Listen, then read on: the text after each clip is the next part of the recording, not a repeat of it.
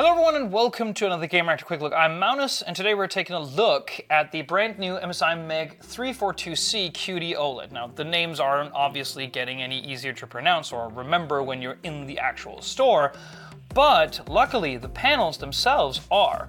And what MSI is trying to do with this brand new flagship, and you can pretty much tell just by looking at it that it is a brand new flagship which will set you back around 1500 euros, is walk that tightrope in between the esportsy high refresh rates of something a lot more, um, let's say, responsive, and the deep contrasty blacks and immersion creating factors of a broad panel. So whether or not it achieves that balancing point is something that we're going to have to further examine in our full review. But, well, what I can tell you right now is that there is early signs of success here. So let's go over what is actually here. So first off, this is a QD OLED panel. Now, the QD OLED panel is in and of itself a compromise. A compromise between the contrasty, deep, punchy blacks that we know from your regular OLEDs without sacrificing the higher nit peak brightness and color calibration and accuracy of like something like an LED or Samsung's QLED, for instance. So, what do you actually get? Well, you get the QD OLED panel, and you get that in a 10-bit panel, actually, so color accuracy should be through the freaking roof. It is pre-calibrated from the factory, which should mean that you get delta E um, values of less than 2. That generally means that it's good for professional, or at least semi-professional, photo and video color grading and editing. So that's good on a gamer-centric panel like this. It has more than a million colors. Um, it is in a slightly wider form factor. As you can see, it has an 1800R curvature um, and it's 1440p. So that is one primary, uh, let's say, compromise of the kind of people who want to run this at 4K.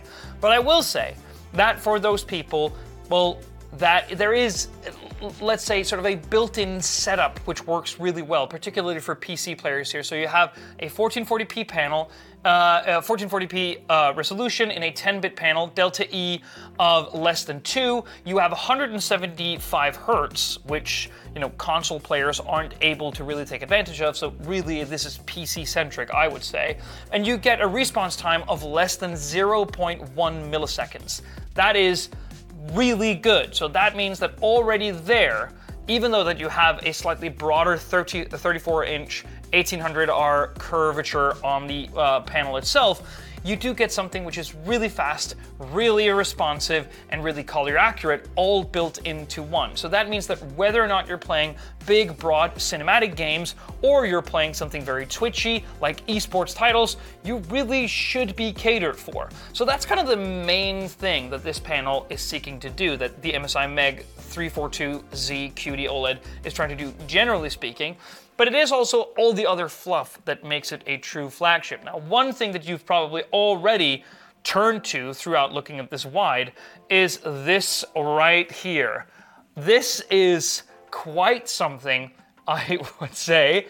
It is very noticeable. Um, it's called a Spectrum RGB light bar, uh, which you can obviously control through various MSI software. But there is actually a little bit more than this. There is also a built-in uh, light sensor for auto lighting adjustments and microphone with auto noise cancellation inside, which basically means that you shouldn't really be able to need one. Again, way too early to see whether or not the microphone is good in and of itself. But beyond that, um, it's just a fantastically sort of taut and tightly constructed monitor. You can tell it's not just the Spectrum RGB light bar, it is just the strength of the stand. It is the color grading, uh, the color of like the black sort of matte materials meeting the gold accents of the regular Meg series. That's really good. Um, it has USB-C for charging your devices. It has HDMI 2.1 and DisplayPort.